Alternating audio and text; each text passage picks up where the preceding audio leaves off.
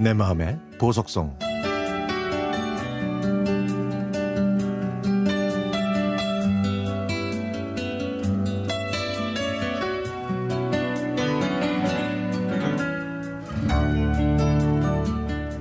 대학에 입학했을 때 첫눈에 반한 사람이 있었습니다. 정우 선배였죠. 그는 저희 과 수석으로 입학했고 장학금을 놓치지 않았던 수재였습니다.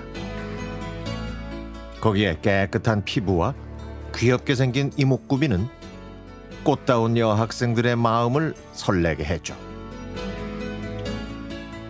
저는 그가 듣는 생활 속의 심리학이라는 교양 강좌를 신청해서 선배의 주위를 맴돌다가 기회를 틈타 적극적으로 들이댔습니다. 어머, 국문과 선배님 아니에요? 어, 저 03학번이에요.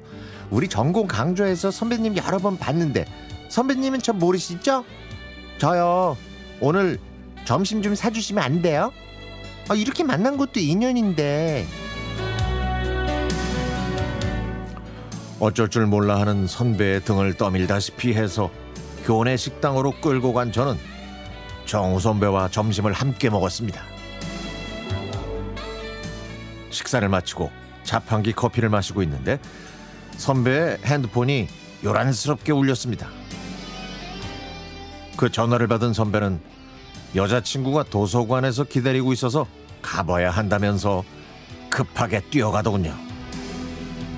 선배한테는 여자친구가 있었던 겁니다. 하지만 저는 포기하지 않고 나중에 선배가 그 여자친구와 헤어지게 되면 저에게도 황금 같은 기회가 올 것이라고 굳게 믿고 있었죠. 그리고 1년 후 선배는 군대에 입대했고 얼마 지나지 않아 선배의 여자친구가 고무신을 거꾸로 신었다는 희소식이 들렸습니다. 제대한 선배가 도서관에서 공부하고 있을 때 가서 베이글을 함께 먹으러 가자고 했더니 선배가 베이글이 뭐냐고 물어보더라고요. 그래서 미국에서 온 빵인데 크림치즈라는 거를 발라서 먹는다고 얘기해 줬죠. 그랬더니 선배는 웬일인지 순순히 가자고 하더라고요. 기쁜 마음으로 선배와 함께 가서 베이글을 먹었지만 선배는 너무 느끼해서 자기 취향은 아니라고 했습니다. 그런데 제 눈에는 그렇게 말하는 선배도 멋있어 보였습니다. 선배, 그럼 다음에는 선배가 좋아하는 거 먹으러 가요. 어, 나 이제 열심히 공부하려고 도시락 싸가지고 다니려고. 미안하다. 그렇게 말한 선배는 얼마 지나지 않아서 예쁜 여자애랑 사귄다는 얘기가 들렸습니다. 아이고, 예나 지금이나 왜 잘생기고 예쁜 사람은 크게 인기가 많은 건지 말이죠. 왜 그들은 제 주위에 존재할 수 없는지 도대체 모르겠습니다.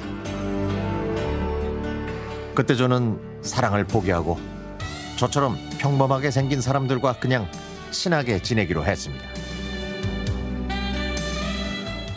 군대에 가기 전에 환하게 웃던 그 선배의 그 미소. 20년이 훌쩍 지났지만 그 모습은 아직도 제 마음속에 남아 있습니다. 정우 선배는 이제 아이들의 아빠로 한 여자의 남편으로 잘 살고 있겠죠. 추운 겨울이 되니까 문득 그 선배가 생각납니다.